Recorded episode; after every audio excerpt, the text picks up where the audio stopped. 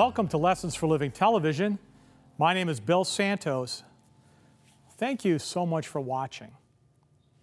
How often have you heard this question? Can you read the handwriting on the wall? I bet you've heard it many times. Well, today, as we study, we're going to learn the source of that saying. You see, because the handwriting on the wall, that message comes from God's Word.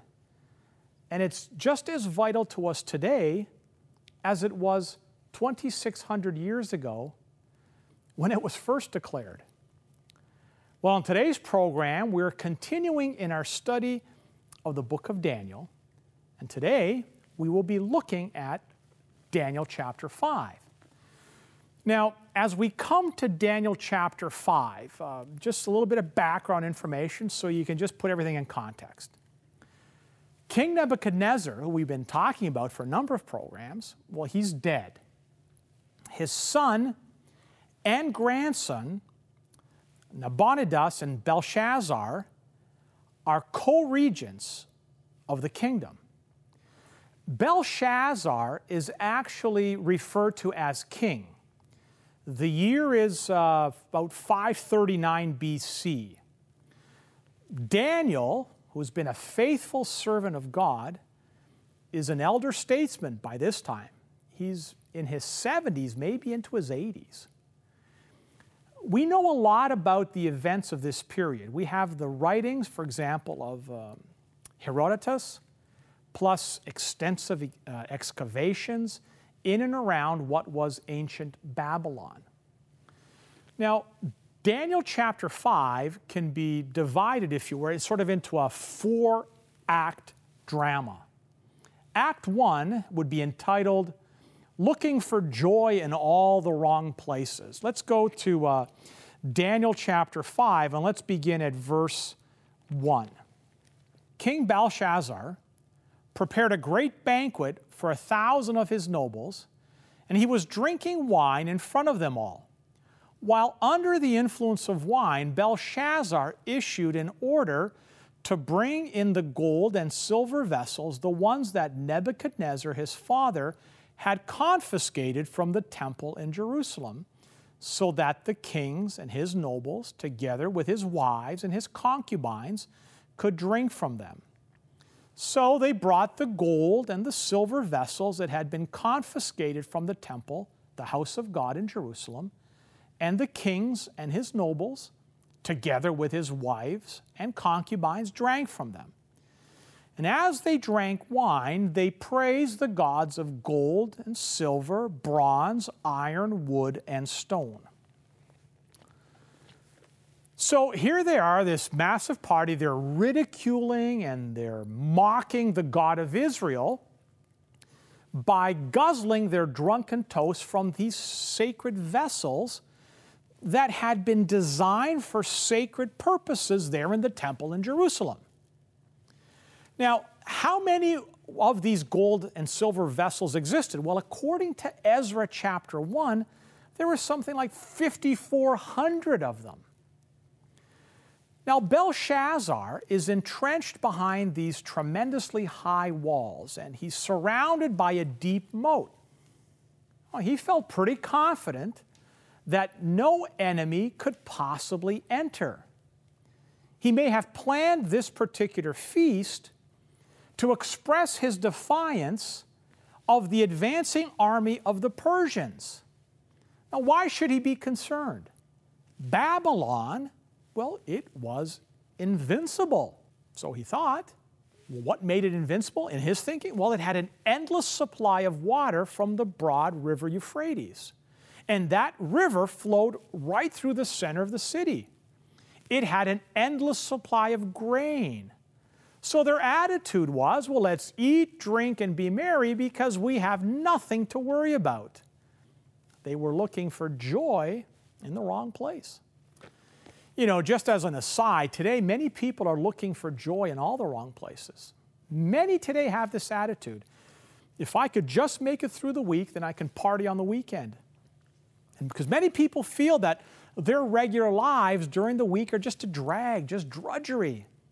And that on the weekends, well, they can escape. They can go, they can take some mind altering chemical, and, and then they can really party really hard, but that doesn't work. Now, I don't want you to get the idea that Christianity is opposed to fun. We're not. As Christians, we are supposed to be joyful people. We're supposed to have fun. But the Christian joy is not to be artificial or chemically induced. We are to celebrate, we are to be joyful because God, the Almighty One, loves us. And that through Jesus Christ, we're forgiven and we are empowered by the Holy Spirit. We celebrate because Christ has conquered death and has blazed an eternal path for our believers. In fact, Jesus ordered us to celebrate.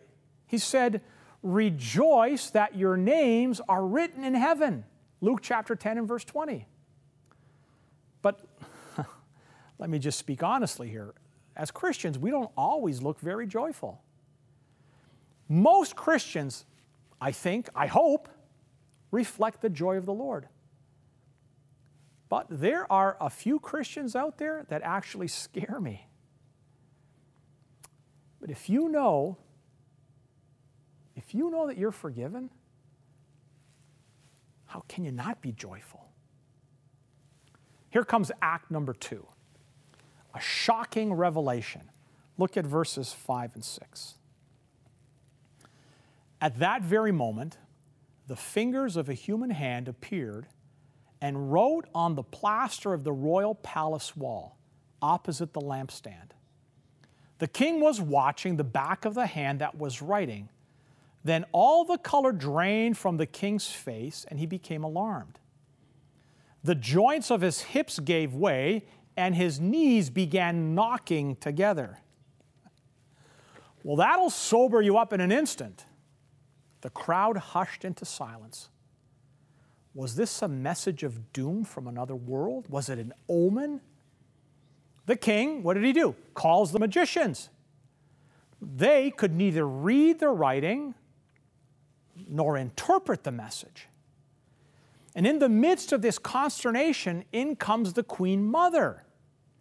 And she comes and she reminds her blasphemous son that while the wise men could not read the writing, there was one in the whole realm who could read the message and only one who could interpret it.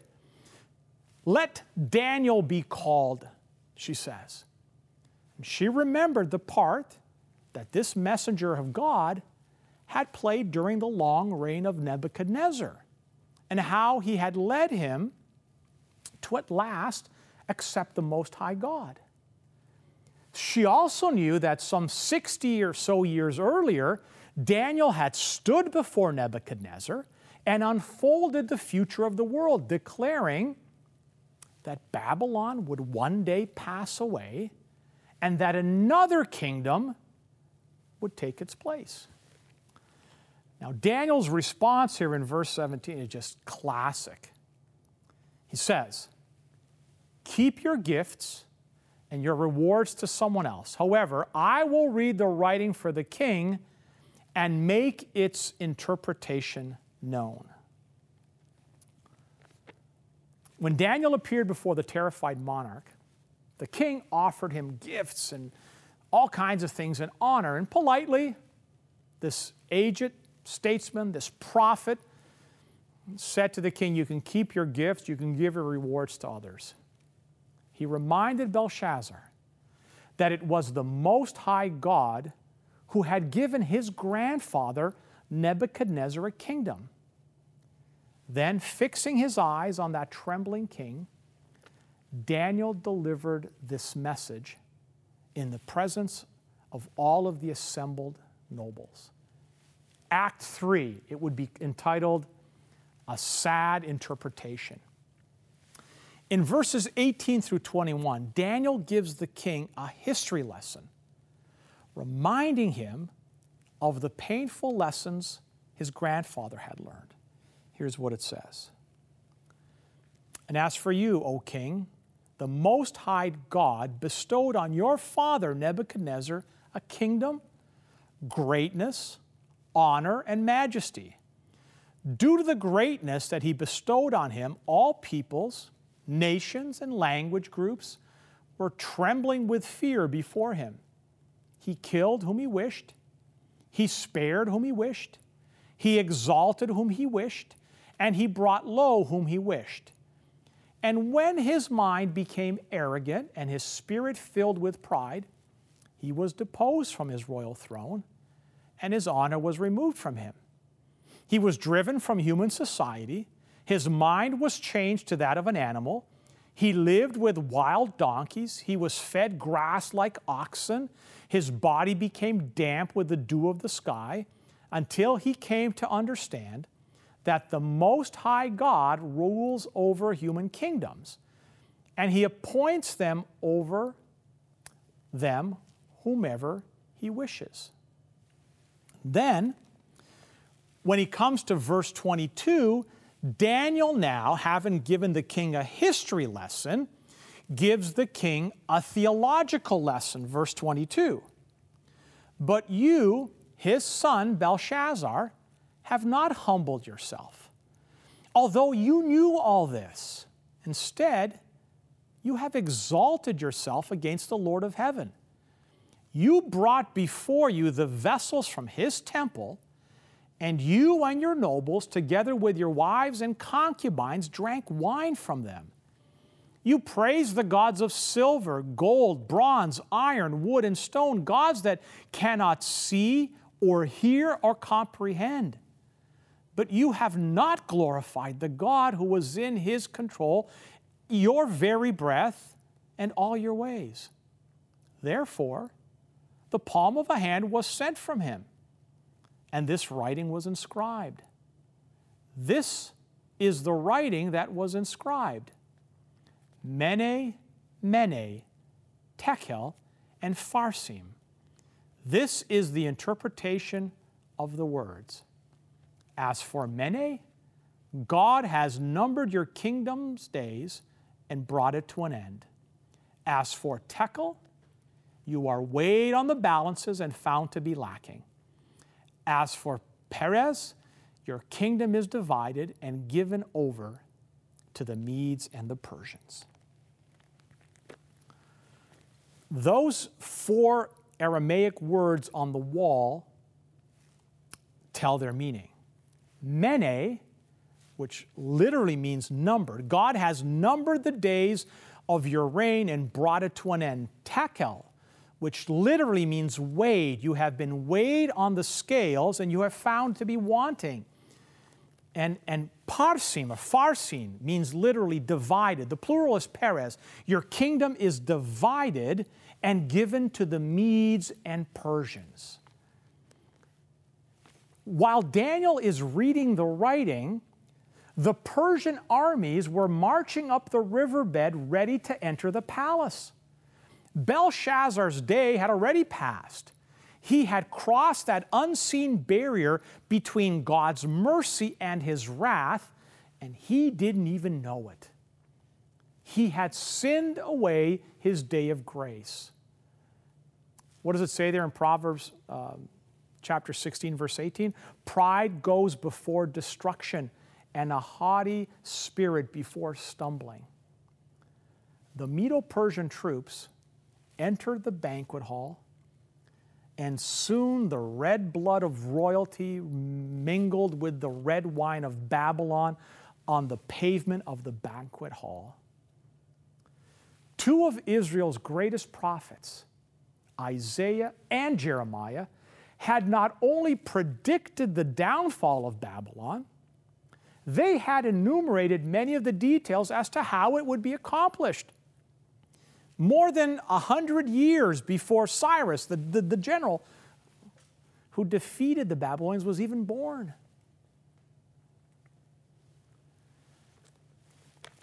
How could these three words apply to us today, us modern folks?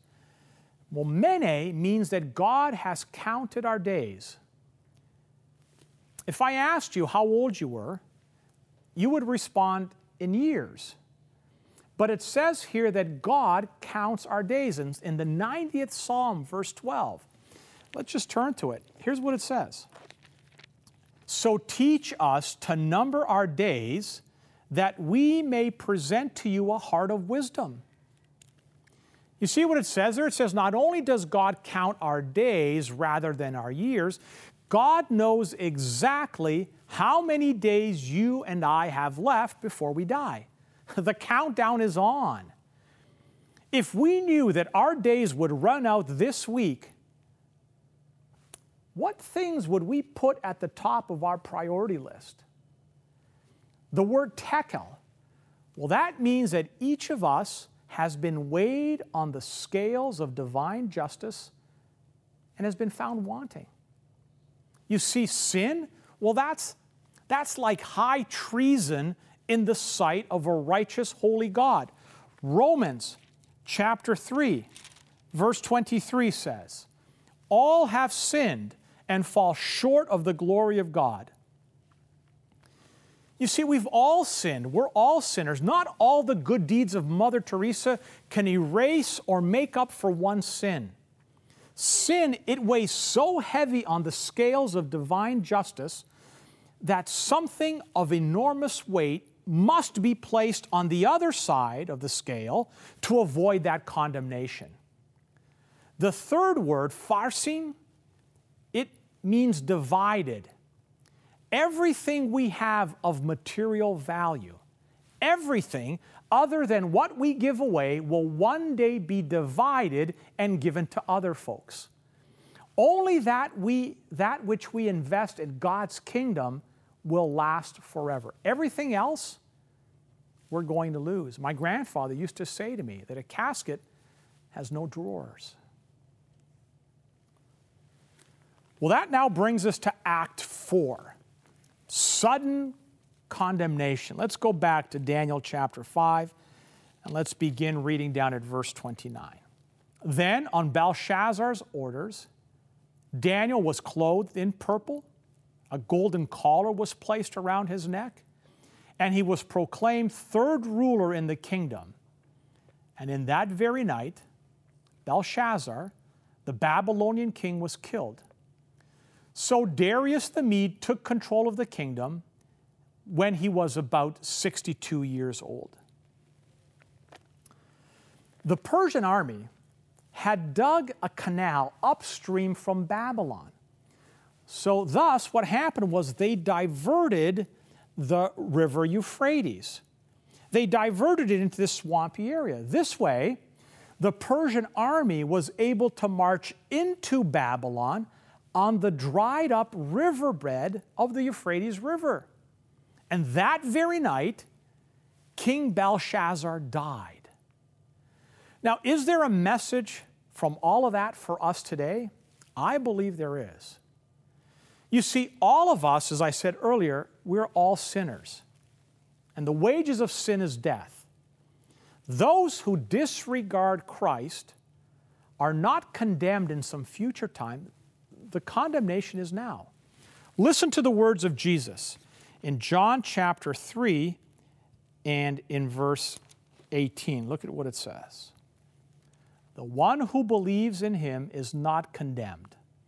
The one who does not believe has been condemned already because he has not believed in the name of the one and only Son of God. Then in verse uh, in John chapter 3 and verse 36. Here's what we read here The one who believes in the Son has eternal life. The one who rejects the Son will not see life, but God's wrath remains on him. Pretty sobering words, but here comes the good news as declared by the Apostle Paul to the Romans and to us. Romans chapter 8, verse 1 says, There is therefore now no condemnation for those who are in Christ Jesus. How can you be sure that you are forgiven and saved in Jesus Christ? It is so clear here in Romans chapter 10 and verse 9. Here's what it says If you confess with your mouth that Jesus is Lord, and believe in your heart that God raised him from the dead, you will be saved. That news came too late to help King Belshazzar. But praise God, it's not too late for you, it's not too late for me. You know, thanks to the success of the movie Titanic, the American public was reminded of that awful night, April the 14th, 1912, when that supposedly unsinkable ship went down, taking with it what, some 1,500 persons to their deaths. It has been documented that the Titanic was warned several times that night about icebergs. The tragedy might have been averted if the wireless operator had heeded the warnings. You see, God is warning us. He's warning us through the experience of King Belshazzar. He's saying now is the time to repent. Today, right now, is the time to acknowledge Jesus Christ as your Savior and Lord. Why not do that right now? Planet Earth is running down. Just look around you. Everything says so.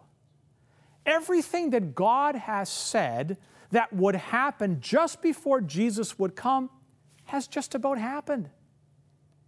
There's not a lot of time left. The clock is about to strike midnight. And I know that some of you listening to me, you have a contingency plan up your sleeve. Other people, they think that, well, once the trouble really starts, then they'll decide. Do you know why God puts prophecies like this one with Belshazzar in the Bible? Do you think He puts it in here to scare the, day, the living daylights out of us? No. He puts them in here to tell us that we're running out of time. I mean, maybe you know what you're doing, and at the last moment, in the last opportunity, you're going to save yourself. But maybe, maybe you're going to discover that at that point it may be too late. Today, the question that rings true is this one How long will you halt between two opinions? If the Lord God is God, then choose Him. Because you know what? He's already chosen you a long time ago. Let us pray. Gracious, loving Heavenly Father, thank you for the warnings you place in Scripture, like the warning in the story of King Belshazzar, who faithfully did not heed the warnings that had been given to him and his grandfather.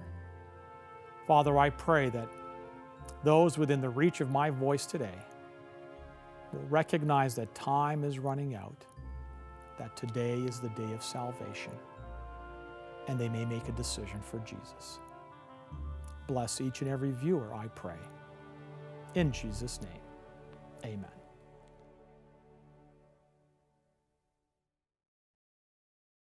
Well, we've come to that point in the program where we share with you the resource we have for you. Each and every week, we want to share with you something that is going to help you in your spiritual journey. And I'm really excited about what we have here today. This is a wonderful, wonderful book.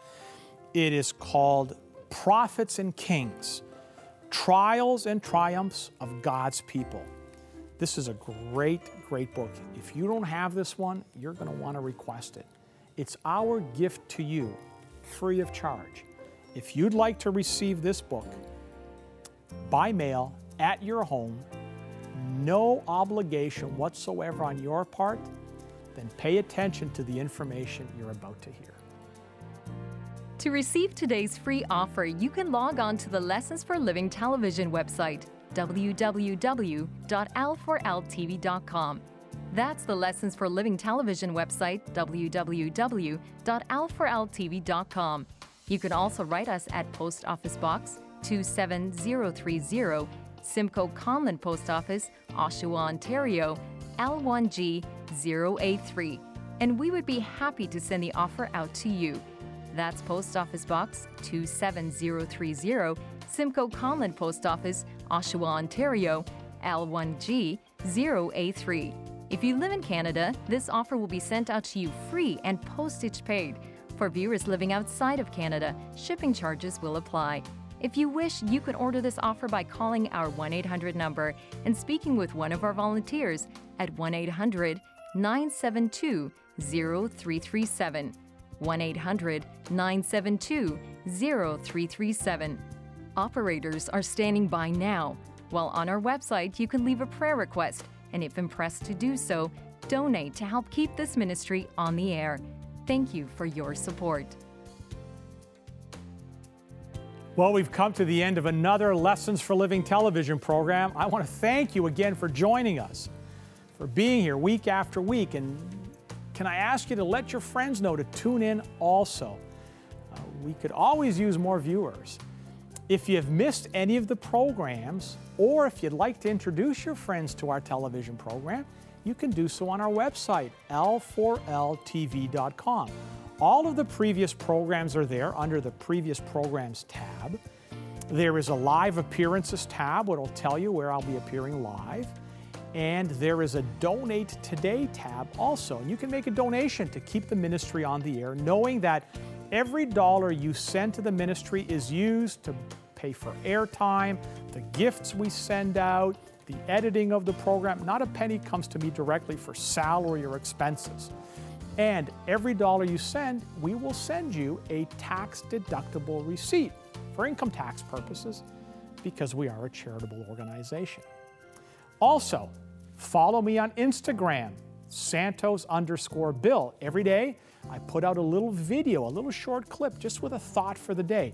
If you'd like to get that, follow me on Instagram, Santos underscore Bill, or on Twitter, Santos at Santos underscore Bill. Like our Facebook page, facebook.com slash L4L television. Subscribe to our YouTube channel. And if you have a special prayer request, write to me at bill at l4ltv.com and we will add your prayer request to our growing prayer list.